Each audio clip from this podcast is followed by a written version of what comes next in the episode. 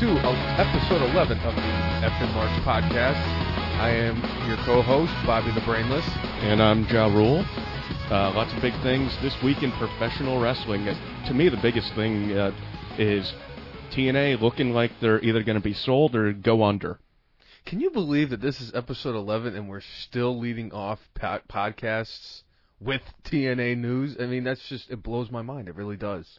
Well, you, you know what? TNA has been a company that's been around for, you know, 15 years or so, and it seems like every like six months or so, you end up hearing a story about them possibly going out of business. But this time, it actually feels like it's make or break right now. If they don't sell, they're done.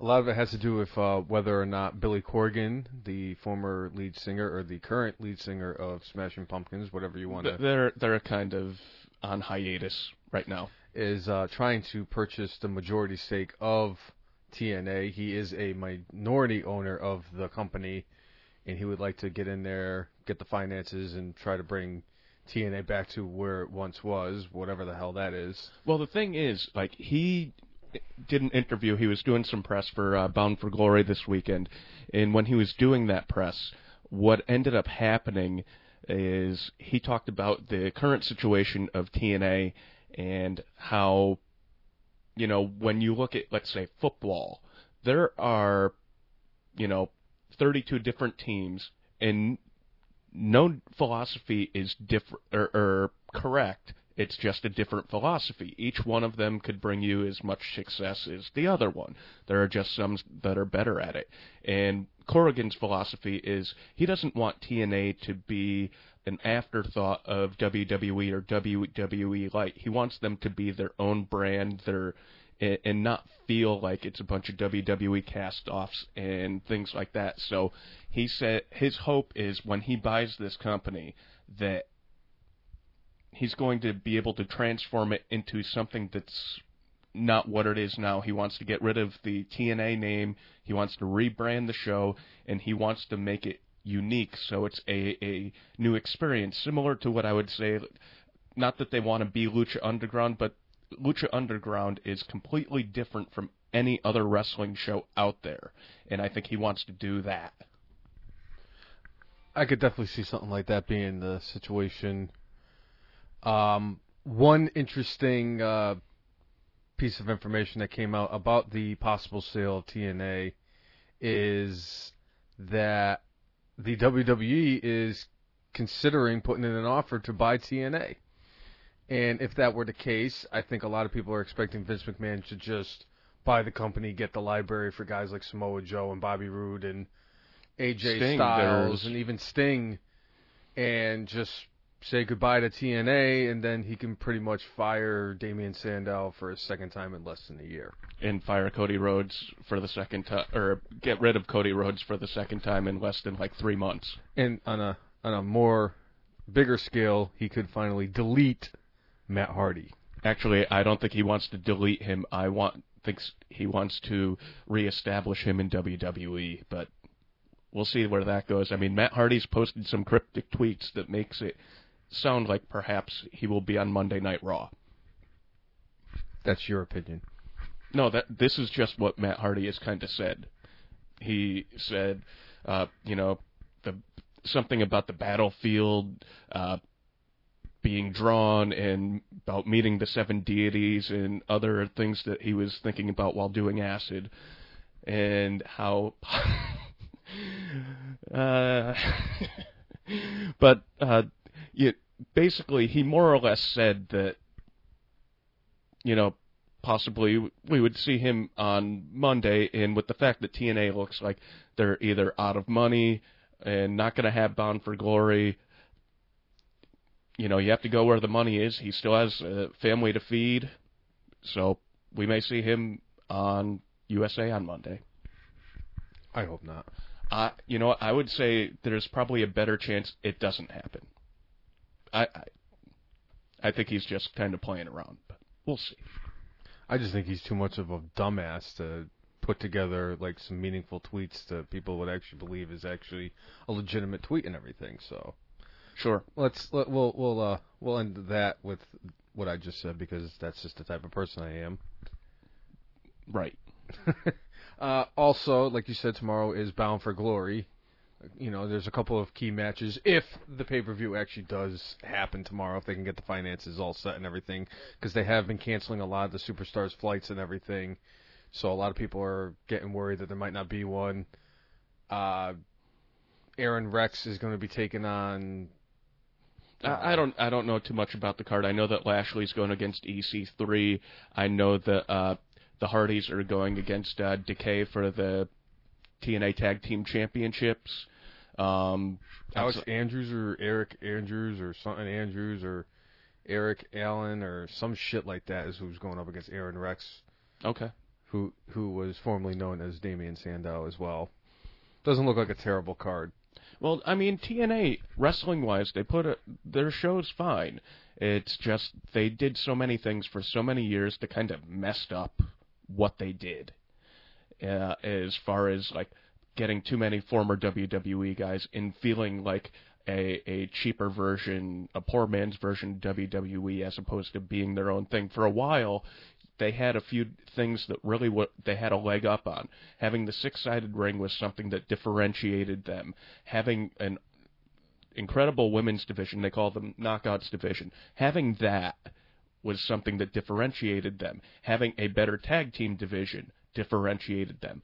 They lost all of that. They don't have a better tag division. They don't have better women's wrestling anymore. They went back to the six-sided ring, but for the most part, they lost a lot of their steam because the things they were better at than WWE, they're not anymore. It's because they weren't able to pay their those people that they had that made their divisions that much better. Like they lost Velvet Sky and they lost Bobby Roode, who was part of Beer Money with James Storm. You know they lost. You know they lost a lot of superstars too. Eric Young, Eric Young and uh, Samoa Joe and some guy named AJ Styles. You might have heard of him. uh, Sting. Sting, um, Kurt Angle. Yeah, they just lost uh, Angle. They uh, they had Hogan, they had Bischoff, they had Flair, they had Foley. Uh, those guys, uh, for the most part, I would say were more of a detriment than they were a positive. Yeah, maybe they ha- brought a little bit of uh, name recognition, but that was about it. They didn't really do anything eh, wholly pos- positive for TNA. But Yeah, I, so- I I hope the company survives because I mean that would be a lot of people out of work, and you know there are only so many jobs out there for guys who are professional wrestlers who could actually, you know, where you can make a living and not have to do something else. Right. I agree. Uh, so uh, another, uh, you know, it's one of those weird news stories where you're like, what? Jamie Noble got stabbed twice in the parking lot of his trailer park.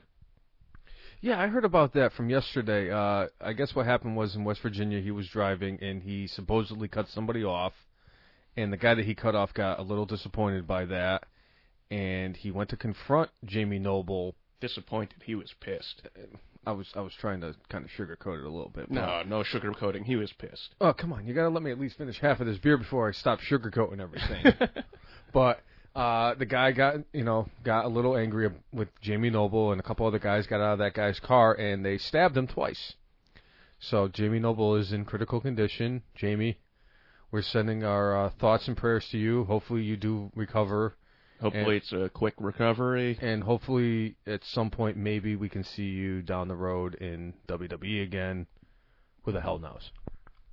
But still, get get well soon, dude. Uh, so, fro- from that sad news to the other sad news of the week, uh, WWE wrestling. You say that like it's a bad thing. You know, if it wasn't for WWE wrestling, we wouldn't be doing a podcast every week. We wouldn't be on episode 11, which is 11 weeks that we've been doing this. I am not sad overall about WWE and being in being in existence and being a professional wrestling fan that is mostly having to do with WWE.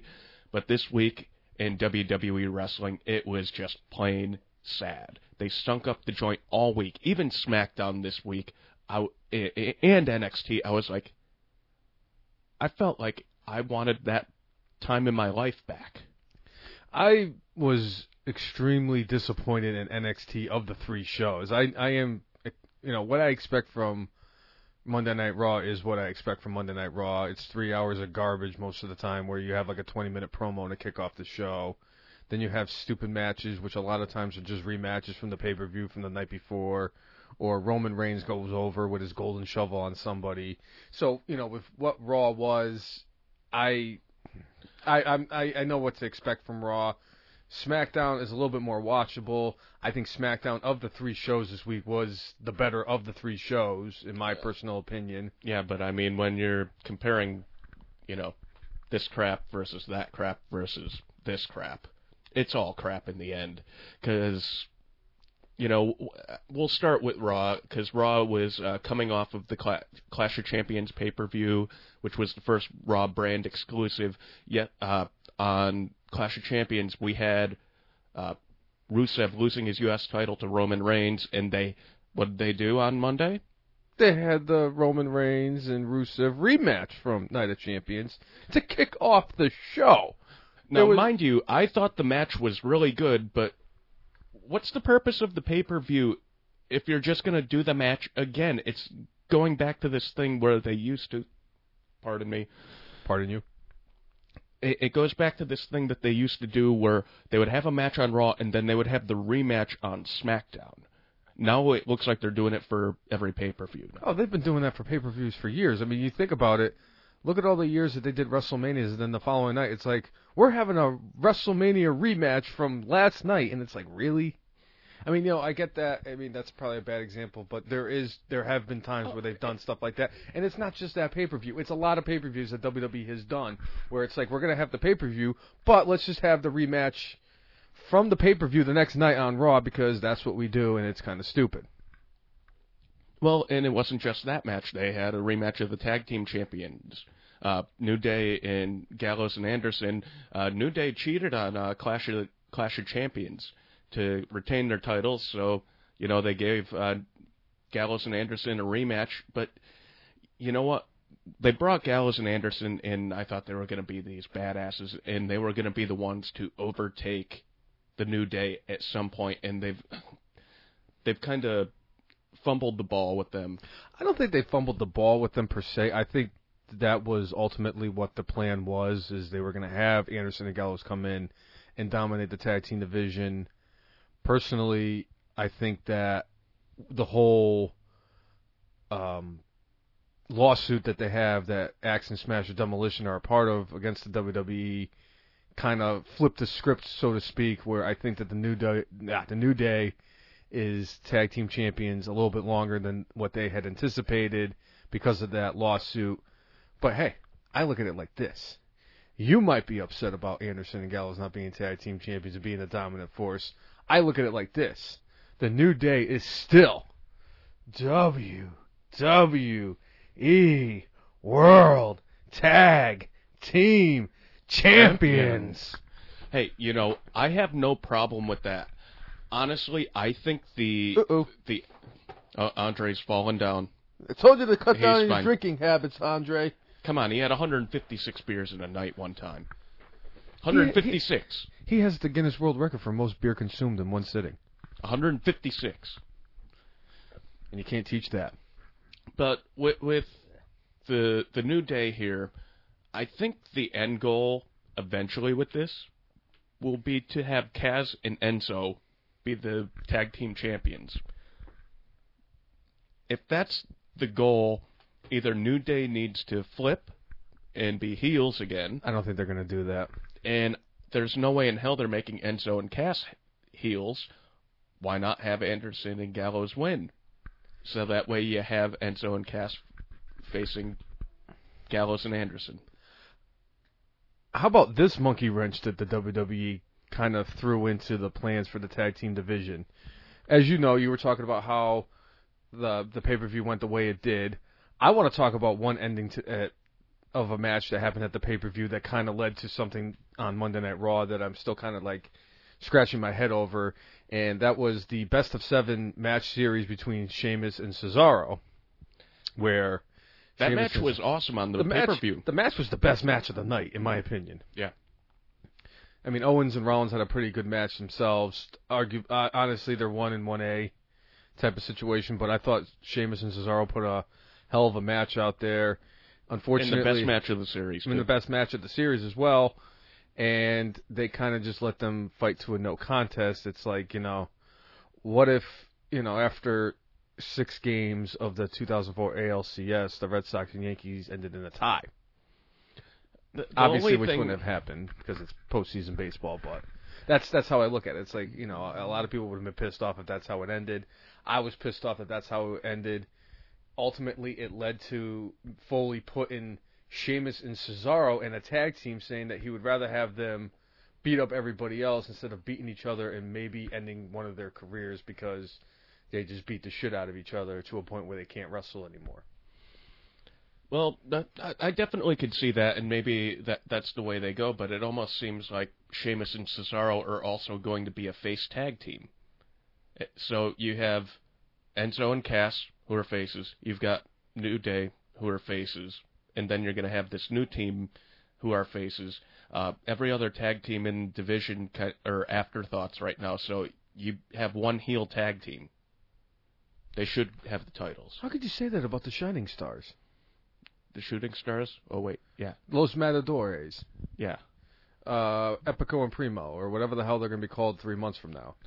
but you know th- there's just a deficiency in the amount of quality heel tag teams so i just don't know why they didn't have anderson and gallows win because they'd have a whole bunch of opponents that are you know on the other side of other side of good or other side uh, of the fence from them That's kind of like what they did with SmackDown, because if you think about it, they had a lot of decent tag teams in SmackDown. They had, they have uh, American Alpha, they have um, the Hype Bros, and they have. they have the tag team champions I know they have the tag team champions and Heath Slater and Rhino. That was kind of like the last team put into the. I mean, well, technically the second to last team put in the tournament because they ended up fighting the Headbangers. That kind of just came back for a one night thing. Obviously, I would love to see Mosh and Thrasher come back to the WWE, but that's neither here nor there or part of the topic. But that's what they did. They had all these tag teams and they had a lot of face tag teams. So what they do, they changed the Usos back to a heel tag team. We'll get back. We'll get into that a little bit later in the podcast.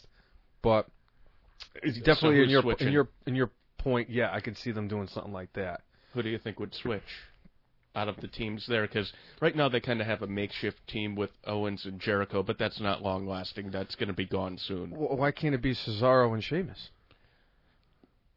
The way that they kind of have them right now, they seem Oh yeah, it would more be easy. like their faces. Yeah, it would be a much easier thing for Sheamus to become a face than Cesaro to become a heel, but I'm saying they could do it because the last time that she, uh, Cesaro was almost over when he was a heel, they kind of just like backed it off and was like, "You're still a heel" and all this stuff. yeah.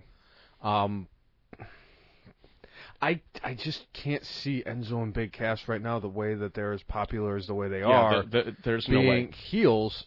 But I can also flip that and say the same thing about the New Day because the New Day is as over as they are. But But they have showed some heelish tendencies. The fact that they cheated to win, and yeah, but Cesaro cheated to win one of his matches. I think it was match number five, and that's Of- what a heel does. and that's what he, a heel does. You know, that's there's certain things. I mean, people have heelish tendency even if they're uh, faces. some have them more pronounced than others, but I think New Day's shown that a little bit more lately as far as, you know, they had the thing where they were pretending that uh, Biggie was hurt. Biggie came out and cleaned house on people. Uh, uh, I think it was SummerSlam. Yes, that's exactly what it was. So, but you know, this Raw show on Monday w- was just absolute. It, it was the shits. Outside of that really awesome uh, 30 minute match off the top and the highlight reel, other than that, completely forgettable. They had a couple of squash matches too. They had um, uh, Sheamus and Cesaro actually made their tag team debut against a couple of local jobbers and beat the snot out of them. Uh, But it was a nothing match. It did Yeah. nothing. All, all they did is showcase that Sheamus and Cesaro were trying to one up each other. They're, you know, I'm better than you.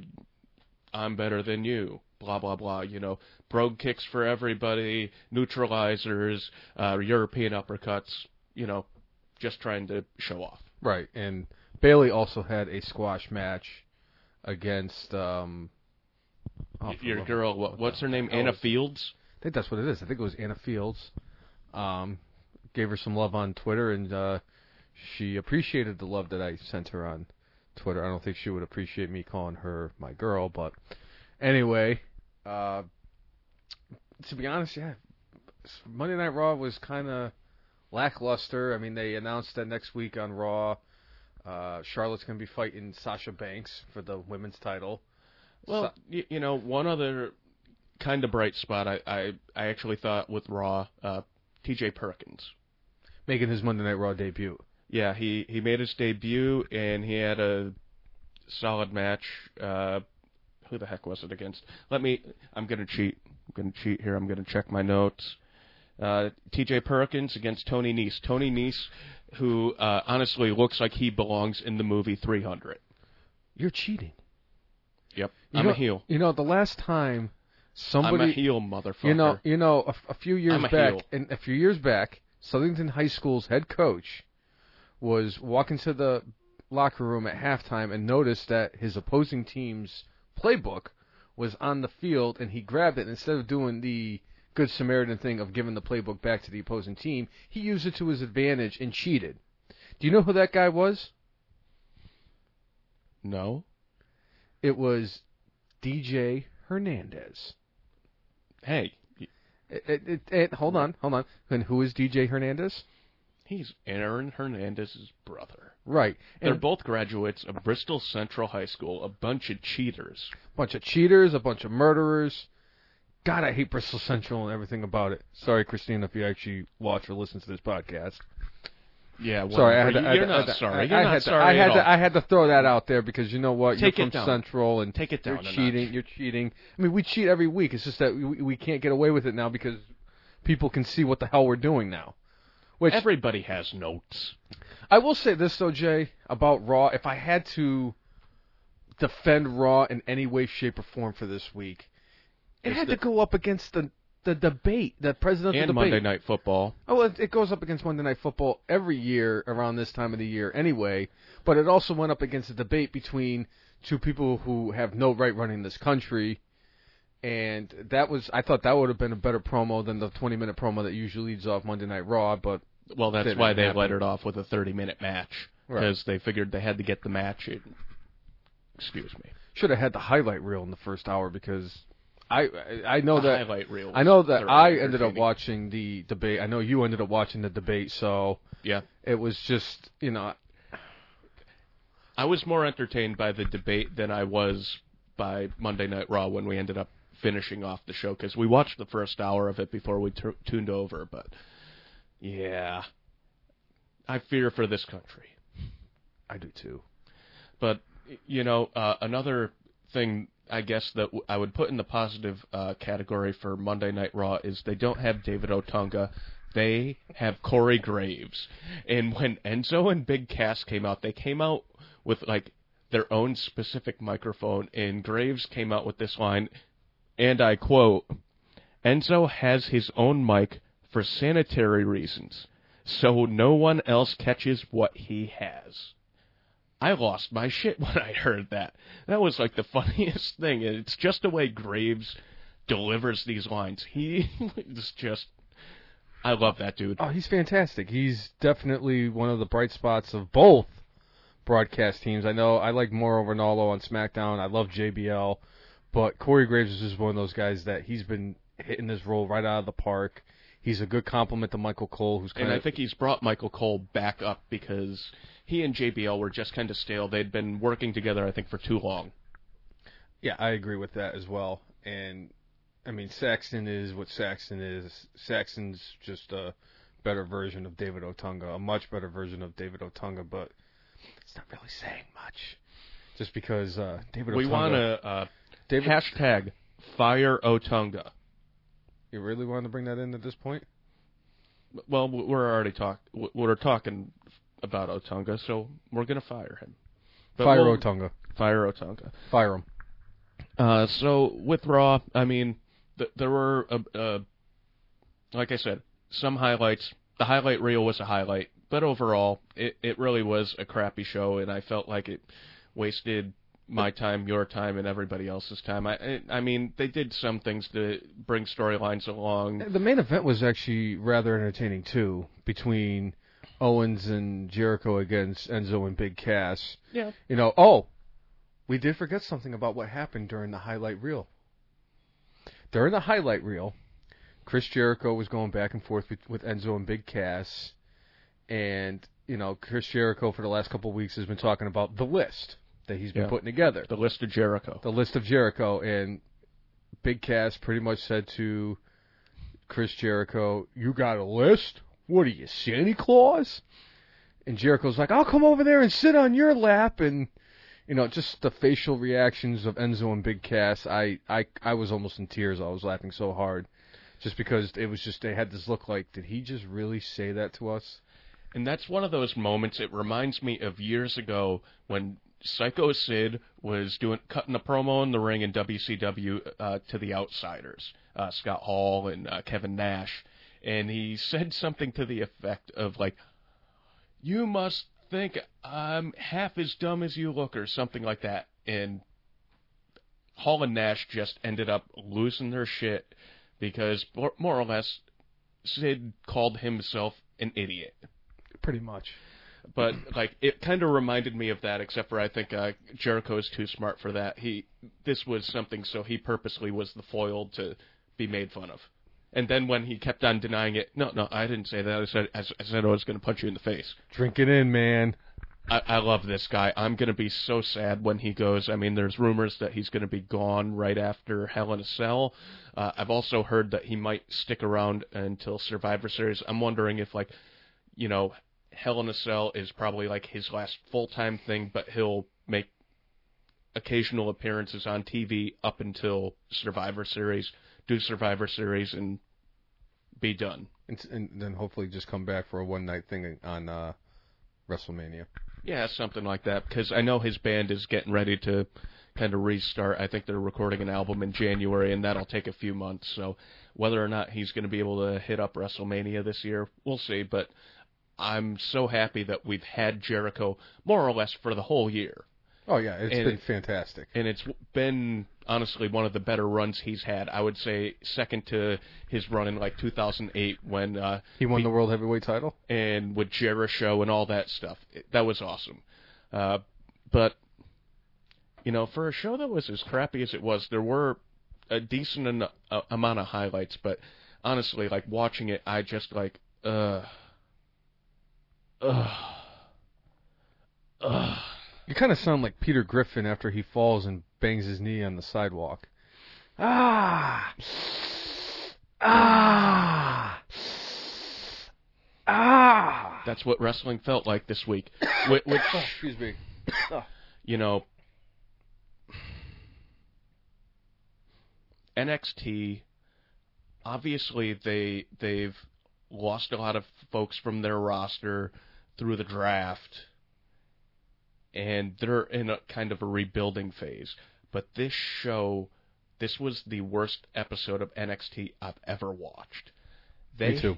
they three quarter no, not even three quarters every match except for one was a squash match and it it didn't do anything to further storylines it didn't do anything to build new people it just took established people and had them go against nobody so they don't you know squash whatever momentum they're trying to build with some of their newer talent but so far they haven't really done a lot for building that. You know, you kind of have a guy like Austin Aries, who I I'm a big fan of, but he's kind of like a mid card guy for NXT. And you've got guys like Shinsuke Nakamura, who's actually, you know, he's the top of the hill here. Him doing a squash match, and you, He I mean- wasn't. He wasn't even there though. I thought, was it Shinsuke- last week he had this squash match? Sh- Shinsuke Nakamura hasn't had a match since he won the NXT title. He had a squash match. You sure? Uh, yeah, I don't know whether it was this week. It wasn't this week. He's been out with. The, this is the second week he's been out with the injury that he suffered against Oh, oh yeah, yeah, Samoa yeah, yeah. Joe after he came out and accepted Joe's challenge for a rematch for the title. You know, last week Joe was saying that he was going to attack everybody in the division until he gets what he wants, either Nakamura or the NXT title.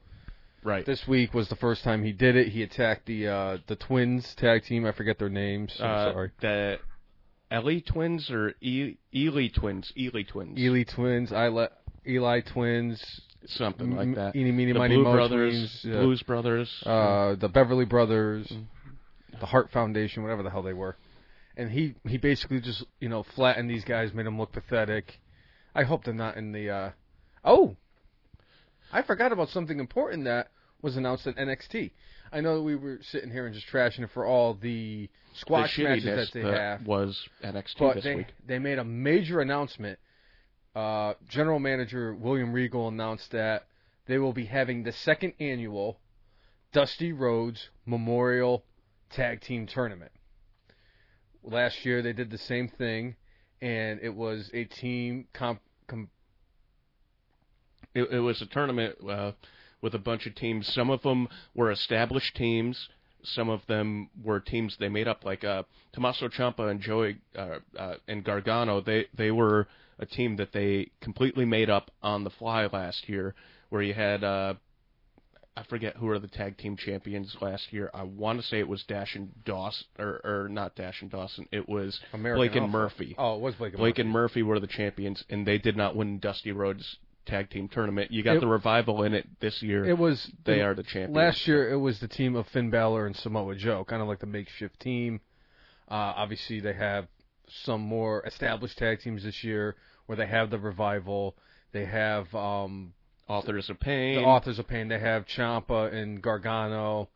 Obviously, they do have some other makeshift tag teams. They have a team of We Andre- have- Andretti, Andrade, Cien, Almas. Almas, and my boy Cedric Alexander. Uh, and Wait, wait, now- wait. Go ahead. We have the perfectly glorious team that was made on NXT. The one real bright spot of NXT, Bobby Roode and Tye Dillinger joining forces. Perfectly glorious, glorious 10, however you want to look at it. Uh, I'm going to enjoy every second of these two together because I, I think they're going to be entertaining and they're going to be good in the ring. I think they're the dark horses to win it too, as well. I could see a team like uh, Dillinger and Roode winning this tag team tournament. I can Or turning see- on each other. or turning on each other. It's it's either one or the other. You're either going to get one or you're going to get the other. I personally said that I would love to see Bobby Roode team up with like Austin Aries, just because it's the whole. They were awesome in TNA and they together. were awesome in TNA together, and they, you know they have a lot of history together. Would have been a And they have- fantastic team. They have awesome chemistry And- too together. It's not just not just their history. I mean, the two of them, they were some of the best bits of TNA television from like four or five years ago. Also, I would like to bring up that one team that I'm very excited to see in this tournament is the team of Kota Ibushi and Hideo Itami. It's Kota Ibushi, the guy that should have won the Cruiserweight Classic. Obviously, If politics got in the, if, if, obviously politics got in the way, and it's Hideo Itami, the man who stole CM Punk's finisher. Sure. You you you keep on spewing out the the lies, just like Hillary Clinton. Just like Hillary. that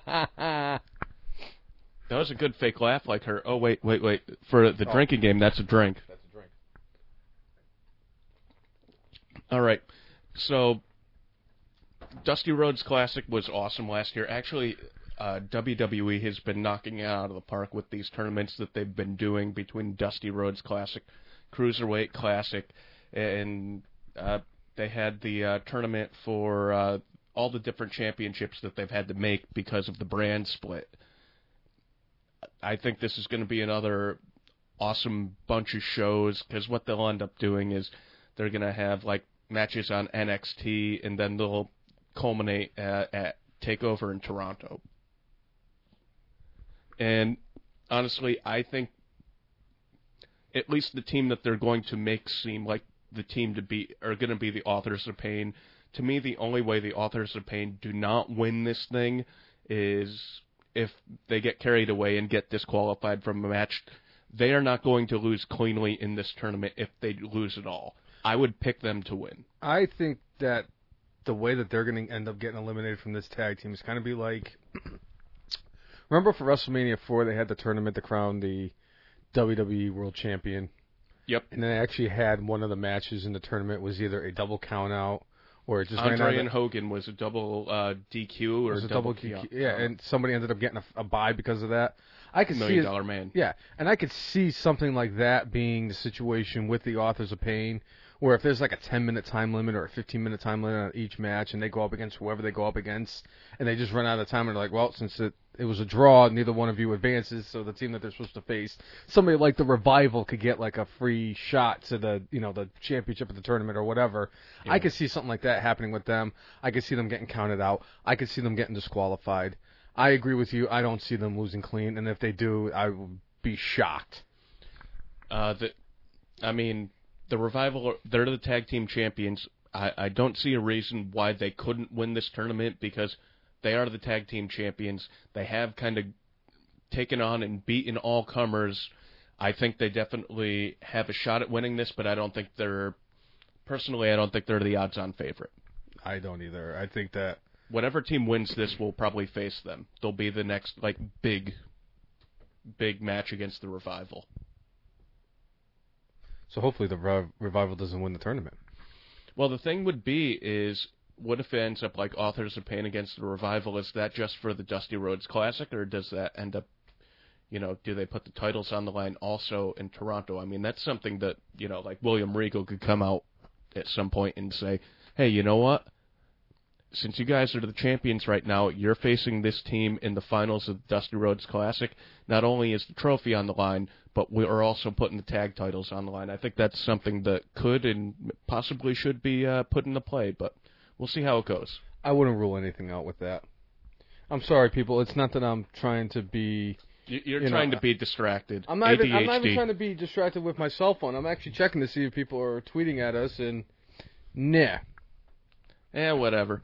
Uh, so Uh, before we bring up SmackDown, I'm sorry. I wanted to bring this Well, up I a mean, little bit early on in the in the podcast. sure. Didn't get a chance to because we kind of got on the whole TNA thing and you know wasted about 15 minutes of the podcast talking about that crappy show and excuse me and the whole thing with Jamie Noble and everything.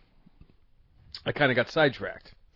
Last week on our podcast, I was I was looking at our statistics and we're up you know we were up to 85 downloads as of last week total downloads of the first 10 episodes of or I'm sorry the first 9 episodes of the excuse me again, fucking Mark's podcast, and I made a deal with everybody that downloads this podcast. I said that by the by this podcast, by the time this podcast is launched with the number of downloads, if at by the time that we shoot episode 12, which would be next Saturday, October 8th, that we will you know, if we get to a hundred total downloads, that I would do something, you know, Stupid. ridiculous to commemorate the hundred downloads that we received. And commemorate your brainlessness. Well, I don't. I commemorate my brainlessness every week. I don't understand. Yeah, but not everybody else gets to drink in your brainlessness. Fair enough. So I did post a poll out there for you fucking marks to actually vote on if we actually get the hundred downloads before next week's podcast. And we're pretty damn close, so. And, and I'll tell you right now, I'm, I'm impressed. You know, we were at 97 before this podcast, so we got 12 additional downloads in the last week. Thank you guys for your support. Thank you for downloading this podcast. I, from the bottom of my heart, I do appreciate it. I knew that if I put that extra incentive out there, that people would actually, you know, start downloading it a little bit more. So if we do get the three downloads Between now and next week. between now and next Saturday, I was going to do something stupid. Ran the poll, didn't get the uh, responses I was Well, looking w- for. Well, I mean, we ended up with like a three-way tie, and w- we didn't really announce like what would happen with a three-way tie. But obviously, we're not going to make you do three stupid things. We just want you to do one stupid thing. So we put the poll out again. And didn't get what got- we got, like, needed. didn't get what we needed. I was the only one that voted on that one. So I took it to the streets. And by the we streets, I, meant, to the I went to, I went to the we people. talked to the people. I went to a couple of guys I work with that are wrestling fans that are well aware of the the podcast as well, fans of the podcast, and I asked them what they wanted me to do. And they both voted. And they both voted for the same thing. and it was also one of the things that got voted upon that ended up in the three-way tie. So, unfortunately for you, This you marks out there will not be taking a pie to the face from Ja Rule. I will also not be eating any pumpkin spiced themed Stuff. foods. Thank fucking God. And unfortunately, the one thing I voted for was to chug a foo-foo drink, I wanted. To, it would have been fun to see you uh, get iced. and I would have gotten iced. So if we do get those three downloads for next week's by next week's podcast, and I have every intention of thinking that's definitely going to happen, I, Bobby the Brainless, This jackass. will be eating an entire pint of sour cream.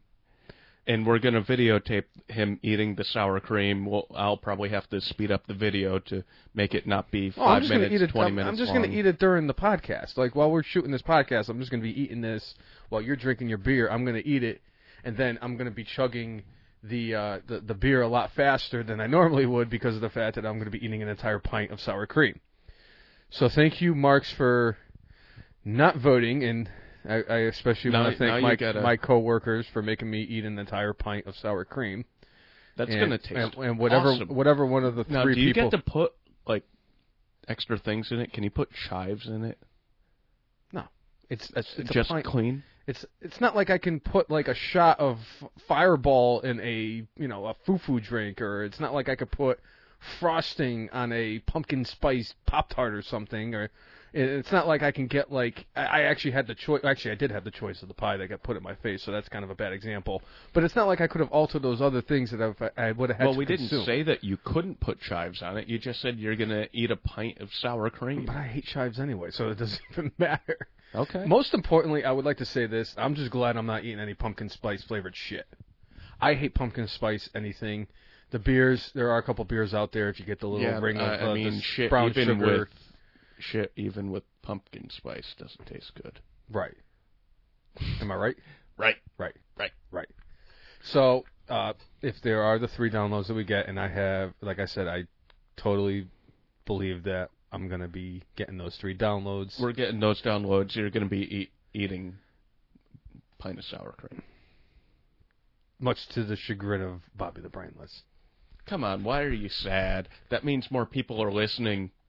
It also means I'm gonna be eating a pint of sour cream and I might throw up. Yeah, that's fine.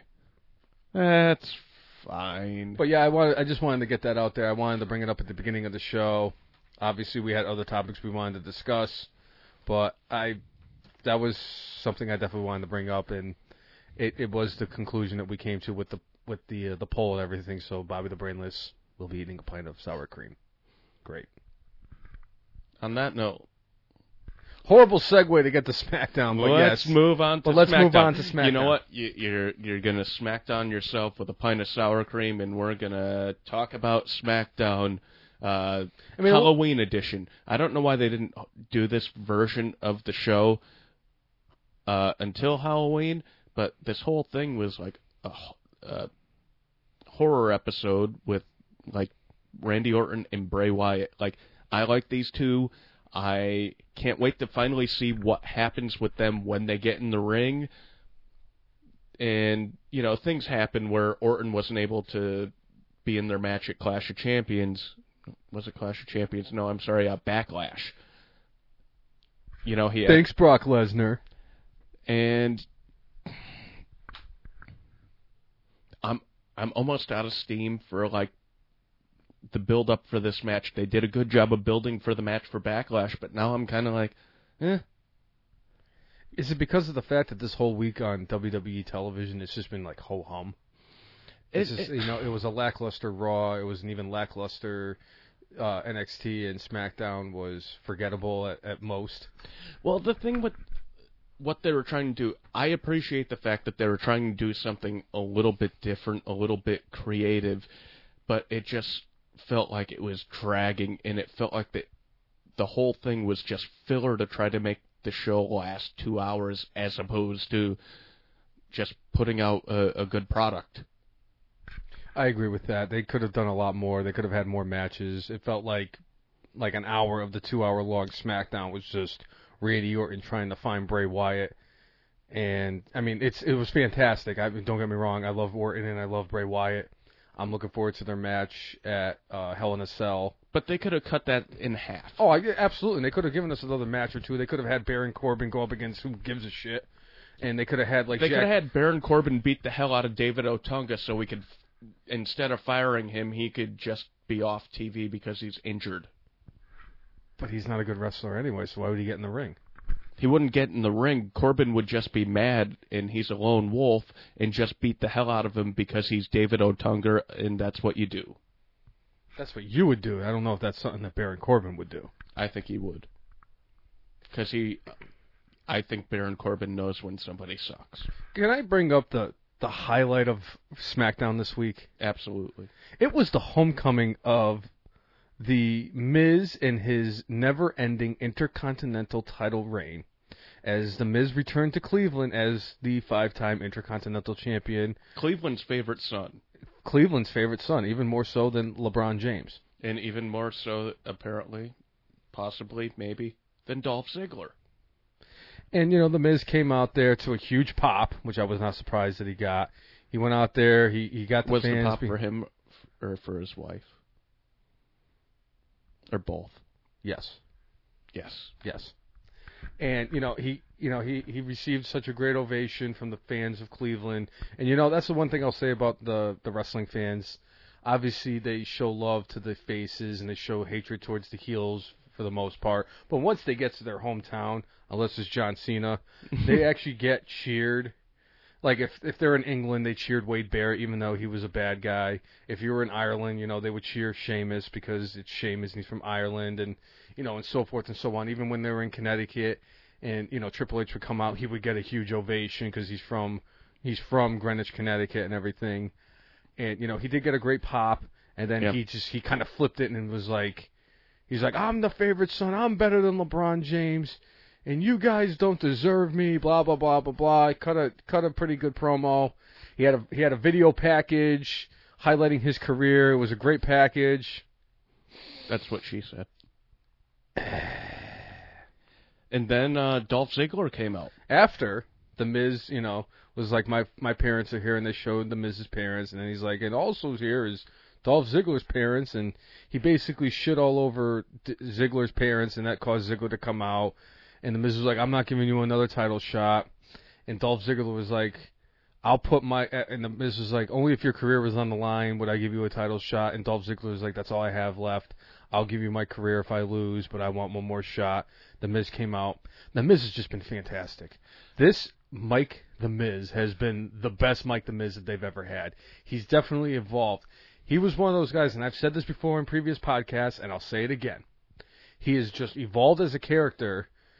I think that the brand split and the new era of the WWE has lit a fire under his ass and has made him somebody that they can definitely turn to.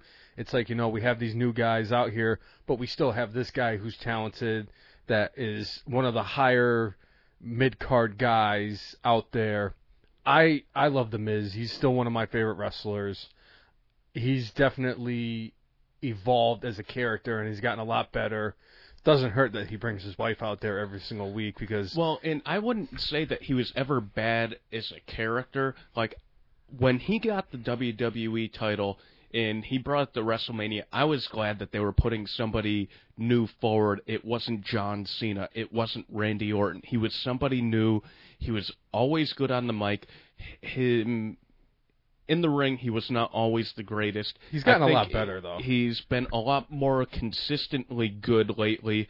Part of that has to do with he keeps on having matches with Dolph Ziggler, uh, but uh, he's been in the ring with other guys, and he's also, you know, kind of I wouldn't say knocked it out of the park, but his matches have been much better than what they were.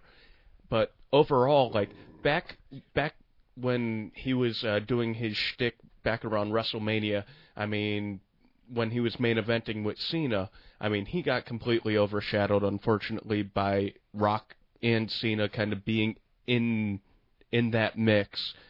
And now I think if the same thing were to happen, he would not be overshadowed because he's just so much better and so much more confident in what he's doing, and it just shows. That being said, you know who's also killing it lately is Dolph Ziggler. The biggest knock on him for a long time was Dolph couldn't speak. And if you see him in his promos lately on television, he's just so much better, so much more comfortable. It's as if they don't have a script for him anymore. Because I think before part of his problem is he was trying to, excuse me, memorize lines now he's not not memorizing lines. I think they're giving him bullet points, and he's speaking from the heart. And there's so much more passion in what he's talking about. And you know, you hear the rumors though that like his contract is coming up, and I'll be sad to see Dolph go. I hope he's not going. I think he is though. Uh, but I think this is going to be one of those things where I think Dolph just needs a couple of years off to kind of recharge his batteries and you know maybe he comes back and he's a bigger star than he is now. You know, you got guys like Brock Lesnar who went away for a bunch of years, ended up becoming bigger stars outside of WWE, came back and became something bigger. Jericho did the same thing. So, you know, maybe it happens, but then, you know, you have uh, other folks out there who have gone away for a couple years, come back and been nothing. You mean like Batista? Well, Batista did okay in his Batista. You know, by the end of that run that Batista had a couple of years ago, I think he had won back a lot of the respect. When he first came back, people wanted Daniel Bryan in the worst way. By the end of that, like when they did all those matches with the Shield in uh, Evolution, those matches were like match of the year candidates each time they went out there. Batista, I think, had finally gotten back in, in into ring shape. The first couple of times, I think he he got gassed because you know being in shape and being in ring shape are just two different things. Right. But hopefully, uh, my my hope is that this isn't the end for Dolph, but that would mean the end of the Miz's title reign, which I really don't want to see. So I personally, I think Dolph's going away. I think it's he's going to go away for a couple of years. We'll see him back on WWE at some point, and he's going to probably go off and do his comedy thing for a little bit. Maybe do some acting. Maybe do stunt work. Maybe do who knows. But I'll be sad to see Dolph go, but I think he he sees kind of the writing on the wall. It's the the new era, and they're trying to push new guys. If they're not going to push all old guys, so you know, he and Miz have been around for X number of years. Miz is on fire right now. They're not going to. I don't think they're going to do anything to stunt what's going on with Miz right now. Well, I agree with that. Unfortunately, like you said, um, them pushing the Miz to a point where he's going to win this match means that Dolph Ziggler is going to be going bye bye for a while. I don't know about the two years thing. I could definitely see like a six months to a year sabbatical. Maybe he comes back at WrestleMania 34. Who knows? Anything's possible. But um, it's gonna be interesting to see how this turns out. Well, yeah, I mean, next week's the pay per view. We're gonna have a podcast before that, so we'll be able to do our predictions after that. But uh, so you know, he had that going on SmackDown. That that that to me was a highlight. But the fact that that that that Wyatt thing just went on too long. Uh, I I agree. I think they they definitely went too far with that, just like time wise. And I I was telling you too. I was really upset about how they were doing this thing where it's like Randy Orton's following him around the locker room, and it's like it has all these little these things like it has like this an arrow pointing one Predator, way and then going the other way. And he, he chooses to go the other way, and if he had gone the original way that the arrow was pointing, he would have ran into Erick Rowan. And then it shows another scene where he's in the back area, and there's all these doors that have these little messages on the door and everything. And people are like, you know, you know, and it's like, which door are you going to go behind? And behind one of the doors was was a cardboard cutout of an old school Randy Orton, or as Michael Cole would With say, glowing eyes. wi- or as uh, Michael Cole would say, vintage Randy Orton. Yes. Behind another door was Erick Rowan, and it's like, you know what?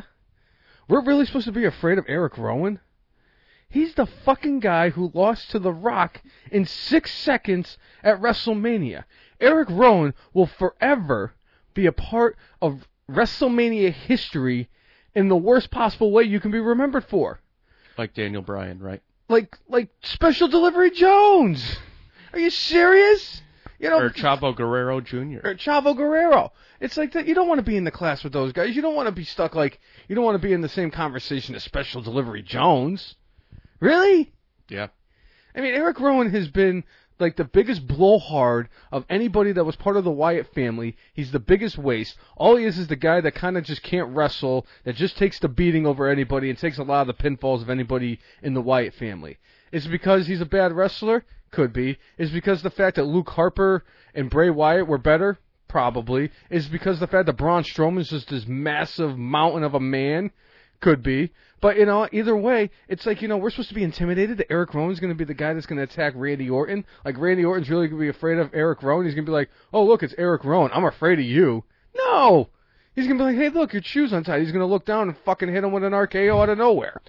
Well, the other thing with this, That, that that's the, I'm sorry, that's, I I didn't mean to interrupt you right there, but Yeah. that's what really pissed me off about that whole segment. Well, the other thing for me that's like story inconsistency is about a month ago, Bray Wyatt kind of kicked Rowan to the curb, and it seemed like Wyatt was going off on his own, and I was kind of happy for that because when they did the brand split, you know, they they had uh our our friend Braun Strowman who is yet who is yet to go against the Man Scout, but it's coming. I feel God it. damn it, WWE, give us what we want. It's not like we're asking for like Hulk Hogan to come back and win the title again. It's not like we're asking for John Cena to make a heel turn. It's not like we're asking for CM Punk to return. All we want is Braun Strowman versus the Man Scout. Book it. Sorry. So when you split up that team, the, the the Wyatt family like that, having Erick Rowan continue on with Wyatt for a little bit seemed like it made sense. But then once Wyatt kind of kicked him away, I was like, all right, good, let him fly on his own and see what happens.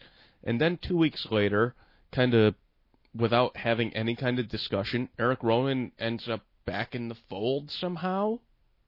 And they didn't explain why he ended up back in the fold. Is it because Bray Wyatt is like a cult leader and this or and Rowan has Stockholm syndrome, so he ends up get, taking a beating and abuse from Bray Wyatt. So he but he just keeps following no matter what.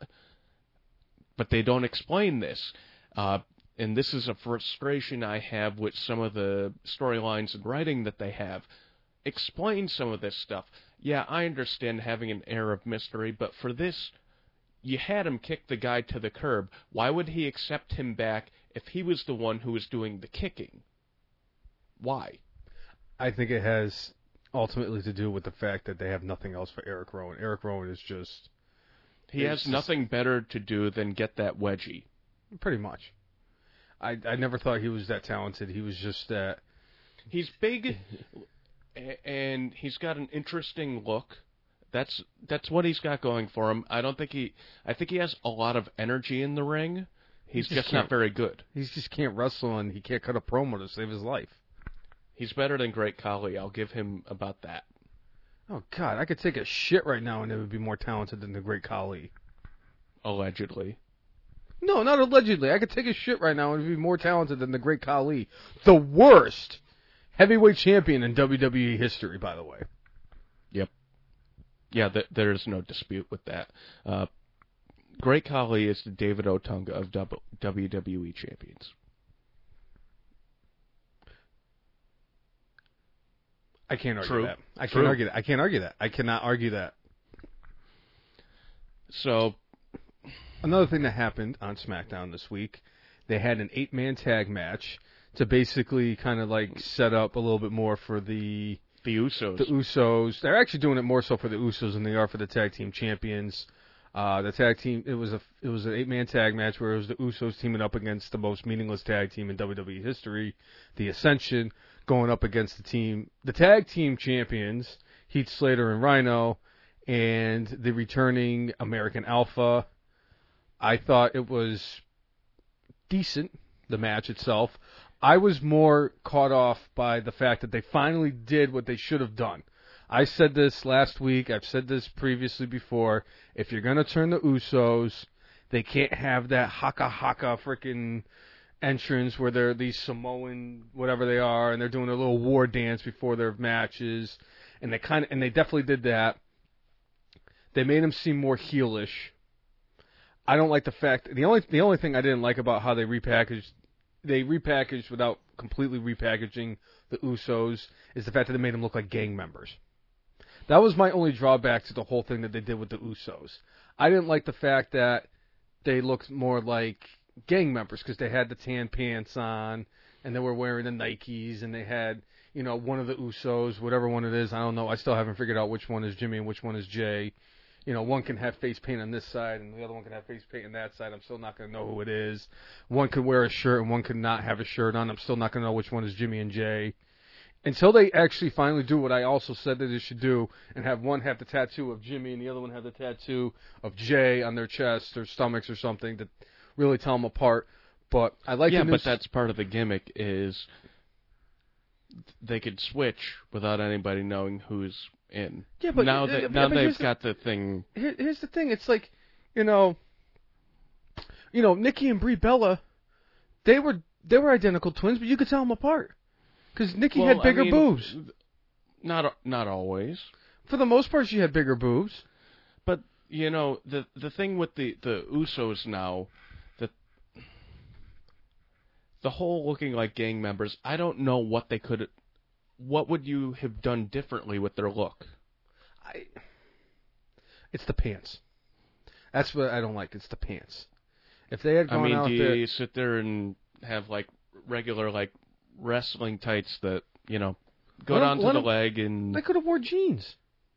Let them wear jeans like Dean Ambrose does, or jorts? or wear let them wear jorts like John Cena. John Cena, oh, that's what it was. Sorry. John Cena. John Cena. Thank you, Santino. But I just I don't know. I think it's the pants. I think they look like they're wearing like corduroy pants, and it's like eh, I'm not I'm not feeling it. You know, they could have wore black pants. That would have been fine. You know, they could have wore jeans. That would have been fine. I just think that the pants is just it's it makes them look like they make them look like Latin gang members. My my hope with this is that it's one of those things that will evolve. You know, they mo- they've done many things to change what they are. They've taken away the face paint. They're now got they've got different music. Oh, the music's awesome, by the way. they've got a different persona. So I think there are many kind of moving parts with this. I think we're going to see more things evolve. I don't know if what we saw them wear this week, what they wore this week, is going to be what they wear every week. Yeah, it's going to be interesting to see what they do from here on out with the Usos. I, I'm just glad that they finally changed the music. I'm glad that they have a different type of entrance where it's kind of more like we're badasses and we're just going to go out there and do our thing instead of like, you know, they're going to, when I say ooh, you say oh, oohs, oh, you know, it just, it kind of got, that kind of got played out too. Well, and that's why you have to evolve. That's I mean, that's why a few weeks ago I was like, you know what, the Usos they need to turn heel because their shtick has kind of gotten old. You know, you need to evolve with the times, or you get left behind. So Right. And to go back to the match, uh, they had a pretty decent match. Uh, you know, the Usos look pretty good. Uh, Slater got the hot tag near the end.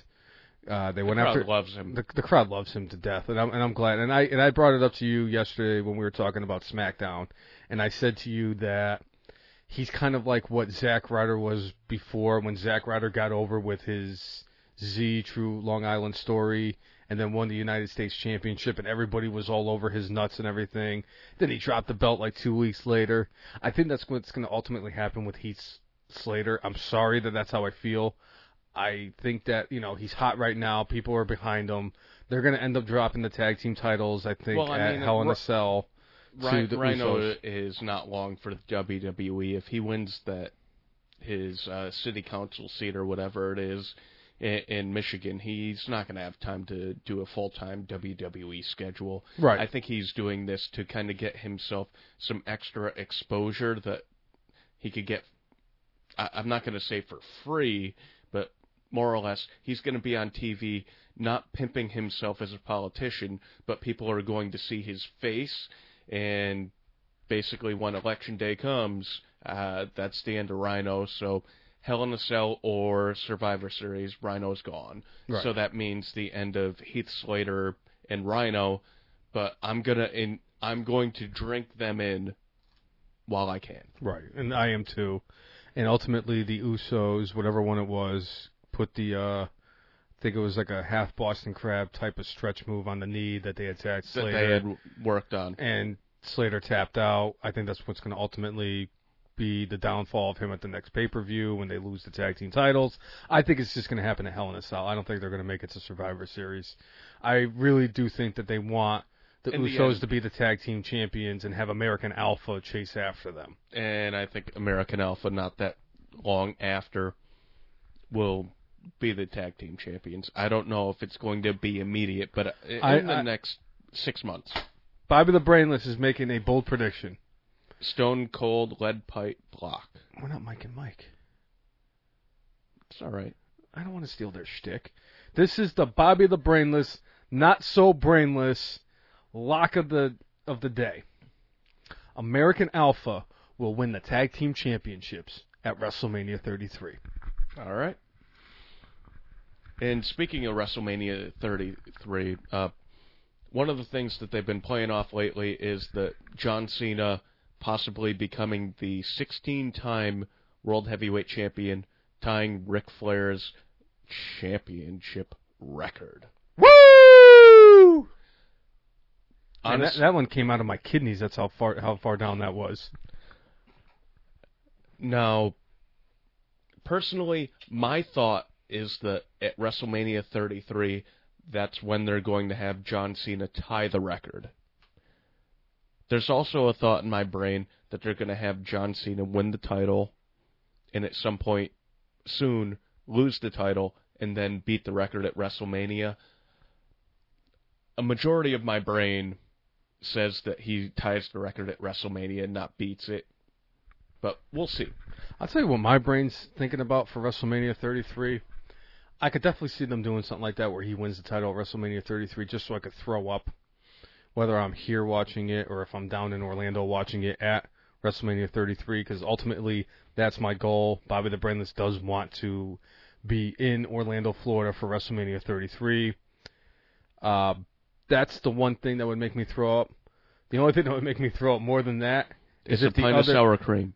is it, the only other thing that would make me throw up more than that is if the other idea that they've been having for WrestleMania, and that's John Cena fight the Undertaker, and if John Cena does beat the Undertaker at WrestleMania next year, I will throw up all over myself, and I'm gonna have to run out of the arena because I don't want to be a witness to the homicide of Cena getting killed by all the fans in the ring. Because just like it happened at ECW One Night Stand, I think back in 06, when it was Rob Van Dam versus John, John Cena. Cena at the Hammerstein Ballroom, and they had the signs that said, "If Cena wins, we riot." If John Cena beats the Undertaker at WrestleMania 33, they will kill him. It will be like when the Legion of Doom turned on Dusty Rhodes and they locked themselves inside the cage until about a half an hour after the show because they thought the fans were actually going to attack them. And you know what? I really do think that they, they'll do something to John Cena. I mean, it would be the perfect opportunity if he were to end the Undertaker's career at WrestleMania. It would be the perfect opportunity for them to make him a heel. Obviously, Vince McMahon's pockets won't get filled if John Cena's a heel.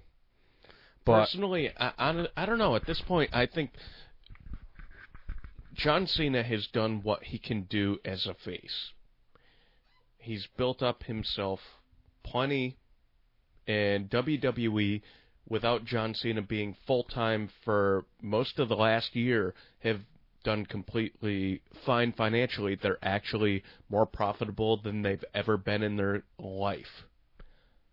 Why not take a chance and turn the guy heel and see what happens? Does it you know, does that lead to a new boom where you take the guy who was the ultimate good guy for over a decade and turn him into the ultimate bad guy? I know it's almost the same thing they did with Hulk Hogan with the NWO. I don't want them to follow that, you know, formula, but he gets enough booze right now. I don't. I mean, a lot of the uh, WWE folks kind of say, well, if we turn him heel, then everybody's going to cheer him for being a bad guy finally. You know what? Let bygones be guy bygones, and let's give it a try. Let's see what happens. Don't, you know, judge something before you've actually let, you know, it come to fruition. Let's give it a try because obviously right now they are not hurting financially. No. I I completely agree with you. I don't really see unless I mean the only way that they would be able to do what they did like with Hogan back at the uh, Bash at the Beach '96 is if they actually dig up Macho Man Randy Savage and have John Cena hit him with a leg drop in the middle of the ring. I don't. I honestly, if they ever did that, I would be just appalled and never watch wrestling again for about six months after I delete the WWE network. But uh, well, I, honestly, like I- just- if I mean, they it- did a, it- uh, a Undertaker match, that would be a way to turn him heel. Is if he won the match, and if he won the match cheating, because he Like had he- no other way of doing like it. like he blasted him with an urn. right. If he did something like that, where you're like, who is this dude? Could you imagine if like the guys were the ones going "Let's go Cena" and the kids were the ones going "Cena sucks"? That would be the greatest thing ever. Because There would do, be so many little kids crying if he did that. I would be dying. Hell, I'd be crying too. What the hell am I kidding? It's the Undertaker. The Undertaker's in my Rushmore. I, I, you know, I got to meet the Undertaker when I was a wee little brainless little Bobby. You know, Steven's World of Wheels, Stephen World's a Wheel right in the uh, Farmington Avenue, right next And- to the Taco Bell. in Bristol, in Bristol, Connecticut, right before Do you want WrestleMania 11. with that? Any pack is the sauce. I'm great. I'm glad we got that part of that podcast. But Bobby the Brainless, with his best friend, his best friend's brother, his cousin, and his mother stood in line for three hours. Mom, I do. I've said it before, and I'll say it again. I do appreciate what you did for us that night, standing in line with us for over three hours to meet the Undertaker. And I got into line, and I got to meet the Undertaker and Paul Bearer you know, and I got Paul Bearer's autograph on the sheet, and then he handed it to the Undertaker, and the Undertaker signing it, and I got this, I got a card for the Undertaker in my pocket, and I don't even want to ask him, because I'm like scared shitless, because I'm like, I don't want to be that guy, I don't want to be that kid, I don't want to be that kid, and I'm like, should I say something? Should I say something? And I looked right at him, and I was like, Undertaker. And he looked up at me with those cold, dead eyes, and I swear to God, I had nothing but Did he do the eye flip? No, he just looked at me and I, I shit my pants twice. And I was like, "Can you sign my card?" And he grabbed the card and he signed it for me. And I was like, "Thank you." And you know, he did the nod because obviously he's not going to talk because he's the Undertaker. And I was like, "This is like the coolest thing ever." I'm such a fucking mark. It's not even funny. To this day. To this day, I'm still a fucking mark. But it was it was so cool. I have the utmost respect for the Undertaker.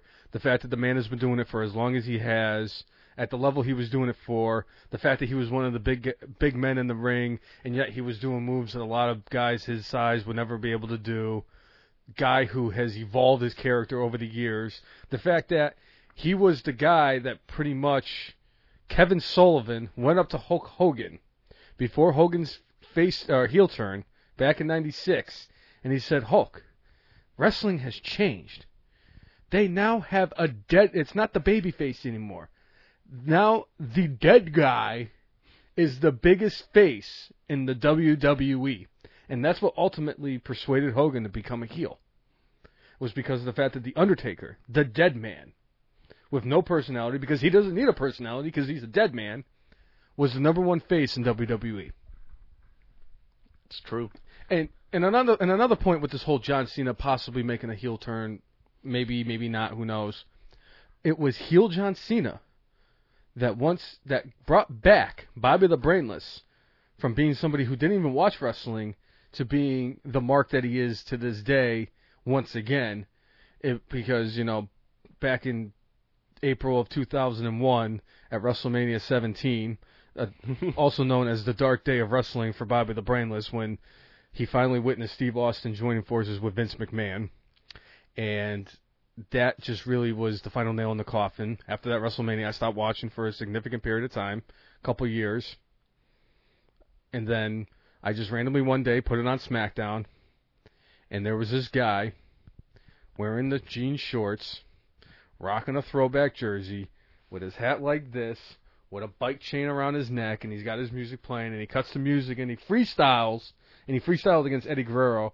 I'll never forget that. He was freestyling against Eddie Guerrero, and I was like, "Yo, this guy's legit." I'm like, "I like this guy," and I was a Cena fan for a few years, and then once he became the corporate sellout and hustled loyalty and respect, hit the guys with the five moves of doom, and you know, basically whatever Vince McMahon wants me to do, you know, I'll kiss his ass and suck his dick and do whatever he wants, and you know what? Fuck you, Cena. I used to like you. I used to have. Res- I, I actually I still have respect for you. Who am I kidding?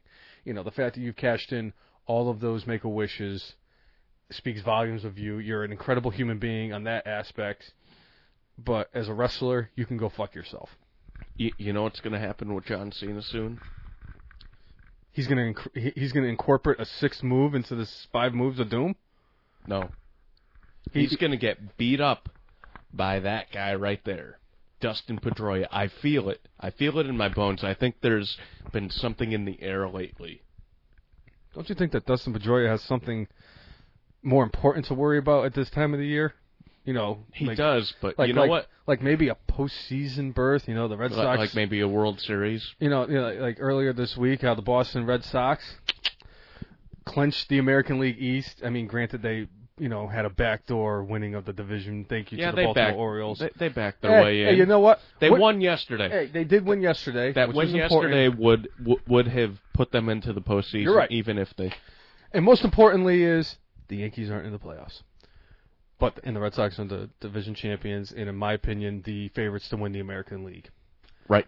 And but don't want to get too much off the topic right there. But I just I'm sorry, I have to bring. it. I'm a fucking mark, and it's not For just the Red wrestling. Sox. I'm a fucking Red Sox mock.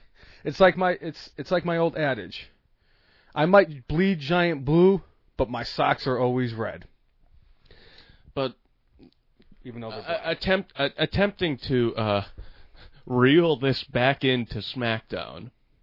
Oh, we kind of were talking. I mean, it's not like we really. It's not like we really got off of topic. I mean, I mean, No, we were talking we about Cena and Undertaker. Undertaker mainly about SmackDown. Cena's part of SmackDown. Yeah. Cena's from West Newbury, Massachusetts, so he's a Red Sox fan. So it's not like we completely, you know, blew We didn't this out of go the off water. the reservation. I mean, we just we just ended up in the, you know, I mean, we weren't out of the country. We just ended up in a different neighborhood, but we were West still Newbury, Massachusetts. hustle, loyalty, and respect. But you're right. Go back to SmackDown since you know. So, uh, hey, you, you know, we had a women's tag match. We had Carmella and Natty against uh, Naomi and Nikki, and we had Carmella going on top here. And uh, I I dig the fact that they're trying to put Carmella over as something. I don't know if she's going to win the title anytime soon, but I think they're just trying to make her respectable so the audience sees her as something more than just enhancement. She's a much. Uh, She's Oh, better sorry. on the mic right now than she is in the ring. She doesn't embarrass herself in the ring. SmackDown's women's division is much better than the Raw's women's division. Obviously, Raw has three fantastic women in their division between Charlotte and Bayley and Sasha Banks. Yeah, beyond that, it gets a little, It's- a little it's- thin it's- pick. Well, I mean, Nia Jax, It's they're just trying a- to build up, but You know, she's just a freaking force that beats up on jobbers. But and I- Alicia Fox. the way that they're handling the, the women's division on Raw is stupid. Considering they wasted a top five pick on Charlotte, who was the women's champion at the time when they used that pick on her. In fact, she was the third pick in the draft. See, And- I don't think it was a wasted pick. I, I, I just I mean, think that SmackDown's dealt with the women better than Raw has. No, I absolutely agree. And you know what? The the um, Naomi. I want to bring up Naomi. Her entrance is fantastic. It, it is absolutely fantastic. I love the, the dancing. I love the, the colors. I love the, the lighting you, that they you did. got the shades though that like they've got like an animation in the shades where it's got like the love sign and it's got other funky stuff going on and you put a black light on part of wrestling is your presentation and standing out right now Naomi with her entrance is standing out she's always been a great athlete in the ring but now they brought something different out of her by having this unique entrance and I love it.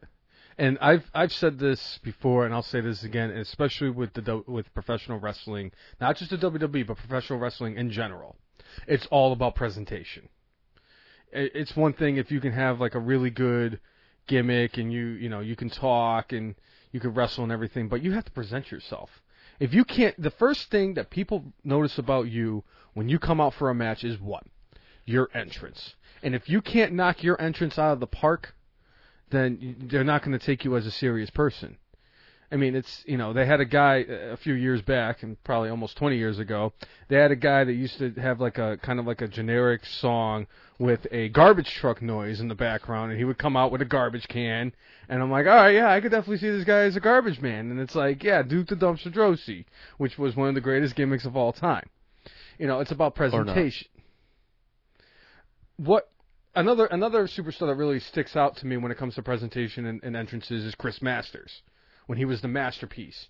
When he used to be at the end of the of the top of the ramp before he would come down there, and he would do his T-bowing, and then he would come out and start flexing with the with the uh, the the pyrotechnics going off and everything, and it was great. It was all about presentation. Same thing with MVP. It was about presentation. What was it about Hulk Hogan? It was the song. It was the entrance. People got behind him because of the entrance, because he was the real American. When it comes crushing down and it hurts inside, you got to take a chance.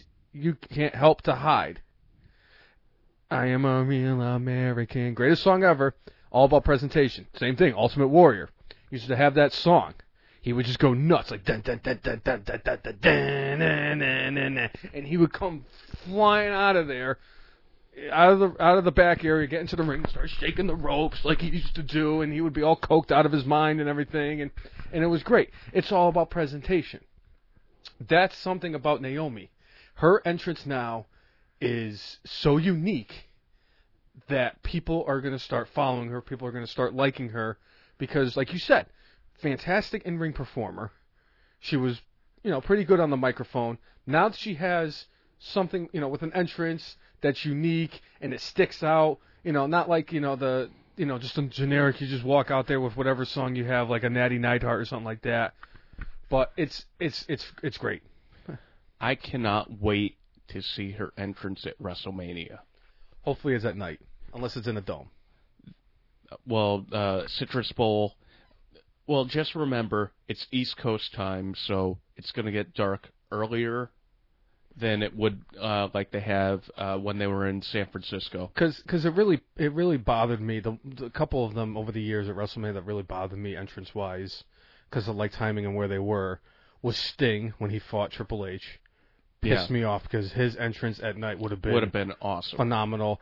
Uh, when Bray Wyatt fought the Undertaker, That was another the same one, WrestleMania. Same WrestleMania. They, they really had Rock come out with Ronda Rousey and cut a half hour promo to try to make it darker. Like that's why that segment lasted so long, so it would be darker when they came out, and even then, it was not dark enough to really like bring out how awesome that was. The WrestleMania before with Bray Wyatt, when they had like the live band, that they was were in New really Orleans cool. and it was inside a dome and it was dark and it was just it was awesome. the Silver Dome, right? No, it's a Superdome. Hulk Hogan. Right. But I cannot wait. You know, they're going to be on East Coast time, so even if they go on at like second or third match, Yeah. it's still going to be dark outside at that point. Right. Having like that glow in a giant stadium like the Citrus Bowl is going to be freaking incredible. I I want to be there. I am praying and I'm crossing my fingers. Live long and prosper. that it will happen. That it'll it, it'll happen where we're going to be able to go to the Citrus Bowl, watch WrestleMania, and see this entrance. It's going to be one of the better ones too at WrestleMania. It's it's honestly because, like I said, I was at WrestleMania 11 back in the mid 90s when I got to see Shawn Lawrence Michael, Taylor. Shawn Michaels versus Kevin Nash, and for the WWE Championship. And oh, by the way, the Jenny the, McCarthy. the, the greatest the greatest defensive player in NFL history main evented that WrestleMania. Pamela Anderson was there. Jenny McCarthy was there. I got to see the Hitman, one of my all-time favorites. I mean, obviously Shawn Michaels is one of my all-time favorites. Got to see the late great Owen Hart. You know, I you know, it's just stuff like that. I saw a lot of great wrestlers. Not the greatest card. That's why I kind of want to like go this year because the last opportunity I had, I would have ended up seeing Triple H beat Brock Lesnar, and I would have thrown up, like I did the day it happened at home. But anyway, I'm sorry. A- As bad as you would throw up when John Cena beats The Undertaker. as bad as I'm going to throw up when I eat the pint of sour cream next week. Okay, good. But anyway, let's, All right. let's go back to that. Um, obviously, with with um, I'm having a brain fart right now. I'm sorry, Carmella. There is one word that can describe her and how she's evolved as a heel. It's F A B U L O U S. Fabulous. I've been waiting for a while to say that. I'm sorry. Hey. So I just wanted that. I wanted to get that out there. She's she's one of those people that has really impressed me uh, since she got called up. I was a little surprised she got called up. I figured it was either gonna be her or Alexa Bliss that got that got the call from NXT. They both got it. Uh, they both did. Alexa Bliss, I kind of had a feeling what to expect from her as a character. She's been exactly what I expected. She's just a little firecracker. She also made an appearance on SmackDown. Becky Lynch was supposed to have a match, and She beat the hell Alexa out of her. Alexa Bliss beat the snot out of her on the ramp and basically said that that's my title. This is not your title anymore. Alexa Bliss has just been, oh, God, I, I really think she wants to be my future ex-wife. I think that's what it is. She just wants it more than Becky Lynch does. Uh, obviously. And you know, I just you know, with the women's division, like I said, it's it's a lot better on SmackDown than it is on Raw. So I, I like what they're doing. I, I I think with this Alexa thing and Becky thing, it, it's it's obviously leading to a match. I don't know if it's at Hell in a Cell or if It it's is. gonna. They signed Well- the contract last week for Hell in a Cell. They signed the contract, but I'm talking like kind of the blow off. This feels like it's not going to be something where the blow off is going to be at Hell in a Cell. I think the blow off is going to be later on. I think they're right now trying to gauge how well Becky Lynch is doing as champion, and I don't know if there's going to be uh, a messed up finish to this one, or if it's going to be one of those things where you know they have Becky win the match, but then Alexa wins her way back into another match. I want to say that this is going beyond Hell in a Cell. Oh, it's definitely going to be. It's not going to be a one month rivalry. I understand that they really needed somebody to step up to the plate and be like the first person to go after Becky Lynch.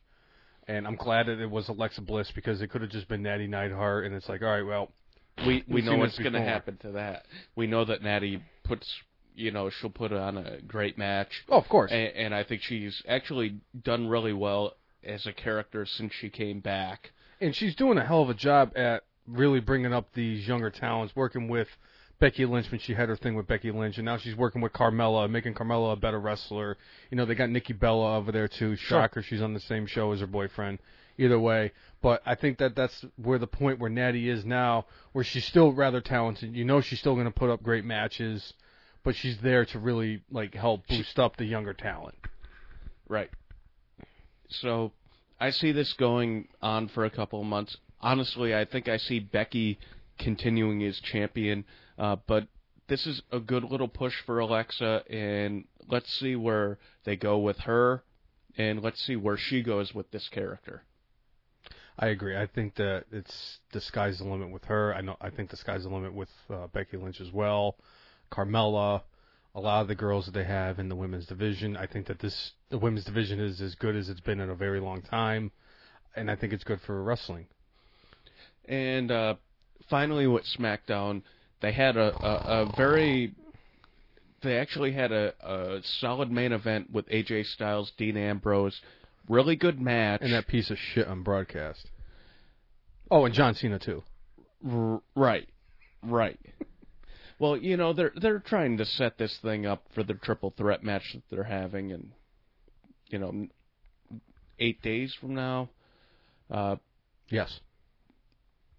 Yes. Yes. but Yes. Dean Ambrose, Yes. uh, the week Yes. before, had Yes. won an opportunity at going against AJ Styles one on one for the championship, and you know they put on a good solid match. But you know they had the right outcome. AJ Styles going out, uh, winning the match, and you know there were some shenanigans and what have you, and now that you know they're trying to build even more tension between all three of them. So I think this uh, it's gonna be a really good triple threat match that they have. Considering John Cena's in it.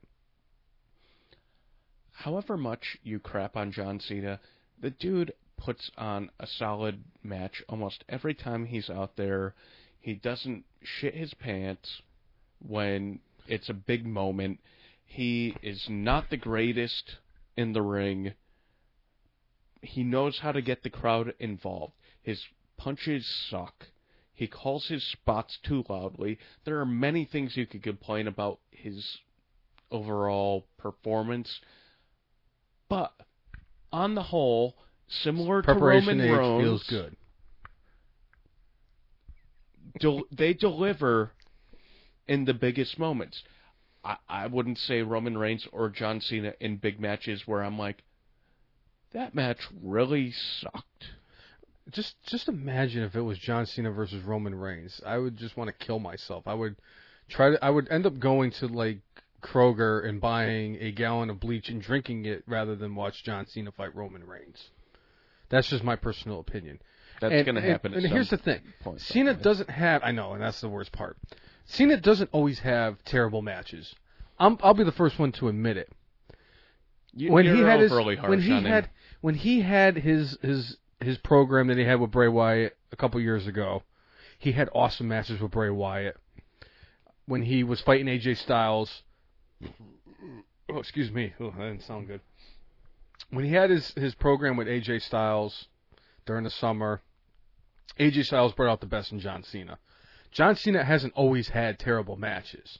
It's just that CM 80 Punk, almost oh, everybody. Oh, everybody. CM Punk, yeah, he had great matches with CM Punk. he's gone against But- in the last few years. But Even Brock Lesnar but- matches, good matches, but especially when he got his ass kicked. eighty-seven percent of John Cena's matches in his career have been horrible because he can't wrestle.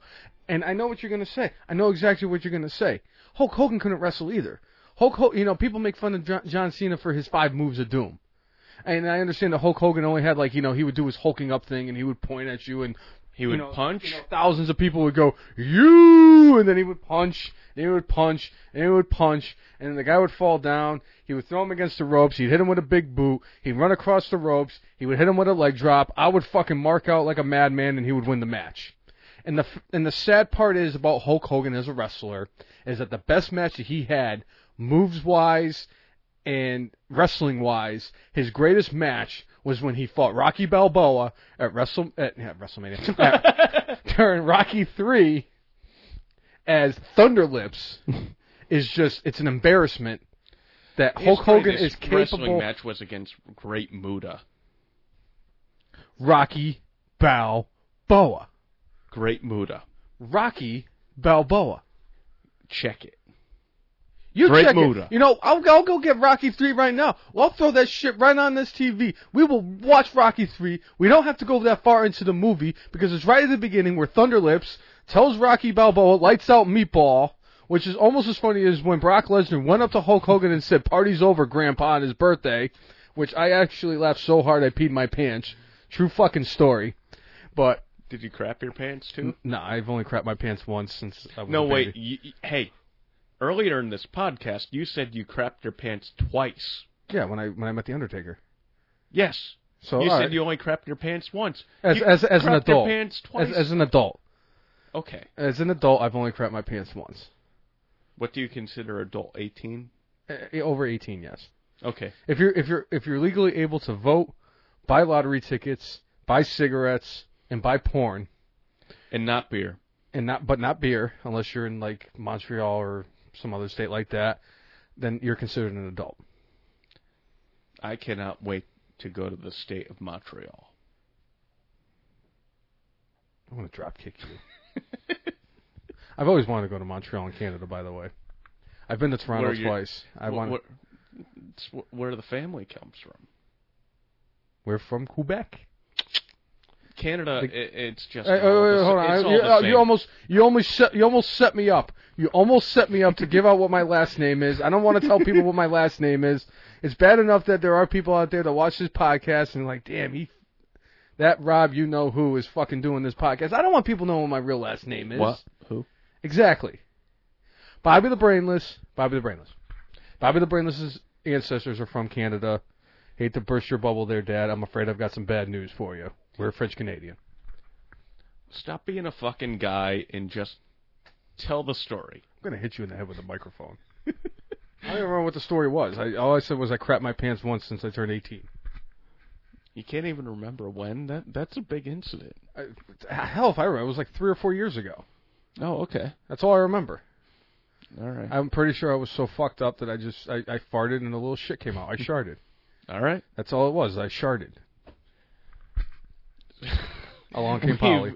We've, we've, We've- gone we've- off we've the rails. just- I mean, so like you know, you know, the podcast was going this way. We kind of just went on that on that topic and everything. Um, so anyway, let's get back onto the onto the topic and everything. So we Um, had AJ Styles beat De- Dean Ambrose, uh, which uh, again it, it was a little bit a bit strange because they've got a triple threat coming up with Ambrose involved. So how how are you going to actually have Ambrose come off as a credible threat? He could beat anybody, I guess, in the match if the timing's right. But like honestly, Hey, hey, hey! He beat up John Cena. he did. He's the face that runs the place. No, AJ Styles is the face that runs the That's place. what you're talking about. No, I'm talking about Dean Ambrose. Oh, Dean Ambrose could beat John Cena. Dean Ambrose could beat AJ Styles. Granted, in his match against AJ Styles, I'm sorry, I, I kind of had a he brain just fart. lost. I understand. Twice, Did you shit your pants too? I might have. Okay. But um, honestly, with this whole triple threat thing, I honestly think that AJ Styles is going to end up on top. It's going to be one of those situations where what I think is going to happen is that Dean Ambrose is going to hit dirty deeds on John Cena. AJ, you know, before he gets to cover, AJ Styles is going to go in, throw Dean Ambrose out of the ring, and then pin John Cena, and then he's going to be like, "I beat John Cena again." You know, his whole, you know, his Just whole like moniker, like he's been doing and everything, and. You know, I, I I think that AJ Styles is going to have a, a legitimately long run as WWE World Heavyweight Champion. And Just then to he's going to lose to John Cena at WrestleMania. I think it sounds so depressing. It is depressing. You know what I just realized? I'd rather. Ha- not that I Go want ahead. this to happen. I'd rather have AJ Styles lose to John Cena at WrestleMania versus John Cena beating The Undertaker. I'd rather have John Cena beat my mother at WrestleMania than have John Cena beat The Undertaker at WrestleMania. Carol. Carol. Carol doesn't even know I even have a podcast. So Okay. get off of that. All right, so Jay, I was just thinking, neither one of us has come up with a mark out moment for this week so far. And and and I know that for a re- I have reasons without a shadow of a doubt of why I don't want to bring up the mark out moment anymore. Is because, of the fact that you're you on your I- you're on your Goldberg esque streak right now where you Wait, just I- can't lose. I I'm gonna pull a double, Donald Trump here and like because quite frankly you're a loser. I'm a winner. You're a loser, I have feelings too, you know. and I, I'm out because wait, wait, you're wait, a I think- loser, I I am going to name the mark out um, moment of the week. You don't even need to talk because I know I'm going to win. One of these times, one of these times, when you least expect it, you're either going to be walking up to the bathroom to take a leak, or you're going to be going into the fridge to grab a beer, or you're going to be making dinner in the kitchen, or you're going to be taking out the trash, or walking your dog, or driving to work, and you're when you least expect it, I'm going to come from behind, and I'm going to hit you with an RKO out of nowhere. and I'm going to explain to my cousin why I attacked her husband and I'm going to say he called me a loser. And then and then she's gonna she's gonna pick me up and power bomb me into the car, and then she's gonna call my sister, and then my sister's gonna come down there and kick my ass. then she's gonna call my dad, and he's gonna show up and kick my ass, and I'm gonna be like, hey, he called me a loser. I was justified for Christ's sakes. But honestly, like if I'm talking mark out moment of the week, And and, I, and, and a very couple and a, things that are kind of close. in a very lackluster week, I know Yeah. we have to pick a mark out moment, but we have to live the gimmick. We're the fucking marks. Marks. And we already have one week we missed the mark out moment of the week. And I'm I'm I'm rather disappointed. And I would rather us agree on a mark out moment of the week than not have one. So hopefully we got one. I mean really, this week it was just one of those weeks, like I said, it was just lackluster. Yeah. So just to come up with a mark out moment of the week, we just need to come up with anything. honestly, my mark out moment of the week was when Corey Graves told, like, on commentary, said, you know, Enzo has that, you know, special mic specifically because, you know, people don't want to catch what he has. I lost my shit. That thing made me laugh my ass off. That's my mark out moment of the week. It was between that or something from the highlight reel, but that was just just a notch above. Now, I was thinking about this from after I watched all three shows. And heading into today, and even up to about an hour before this podcast, I was thinking about for my mark out moment of the week was going to be when they had the little highlight reel for The Miz, and he had his homecoming and everything, and I thought that was really great and everything. But I said, you know what? I don't know what you have up your sleeve for your mark out moment of the week, but I have to come up with something better. As much as I would love to do it for the Miz, and I'm sorry, Miz, that I'm not going to pick your moment as the mark out moment of the week. But my mark out moment of the week is TJ Perkins and his 8 bit entrance making its debut on Monday Night Raw. That cool. that song is just fan fucking tastic. It's it makes me really I really feel like if I close my eyes, I feel like I'm playing regular Nintendo and I'm back in the 80s as a kid. So TJ Perkins, you are Bobby the Brainless's mark out moment of the week. And with that, the one, one, one big thing that we need to end this podcast with. Because it's the only thing on this podcast that we have brought up every single week. We might be fucking marks and we might forget about our mark out moments of the week, but you can guarantee that today, October 1st, 2016, which also happens to be the birthday of said man who officially at this moment is at 614 days. Curtis Axel is still in the 2015 Royal Rumble. I, I, I can't add anything to that. That was phenomenal. Thank you. And with that, Time for us to say goodbye. we close out episode 11 of the Fucking Marks podcast. Uh, follow us on Twitter at the FN underscore Marks. And on Facebook, it's the FN dash Marks. Uh, so take a moment, follow us on both of those, and uh, you know you'll get to see some content that we put up and our live podcast. You know, hopefully that I'm hoping this will become a weekly thing, and we'll we'll see what happens. Yeah, and I'm, I'm glad that we did this just to see how we experiment with the live broad- podcast, the live broadcast of the podcast on Facebook Live. It's also to be seen on our Twitter pages. Like Jay said, just follow us on both. Either follow us on Twitter, like us on Facebook, Uh, we don't have a YouTube page, but we'll, we'll, and we don't have any merchandise yet either. But anyway, that, that, that, that would be a long way off. But anyway, uh, hope you really enjoyed the show, and we hope to see you next week. I'm Bobby the Brainless. I'm Ja Rule. Thank you, you fucking.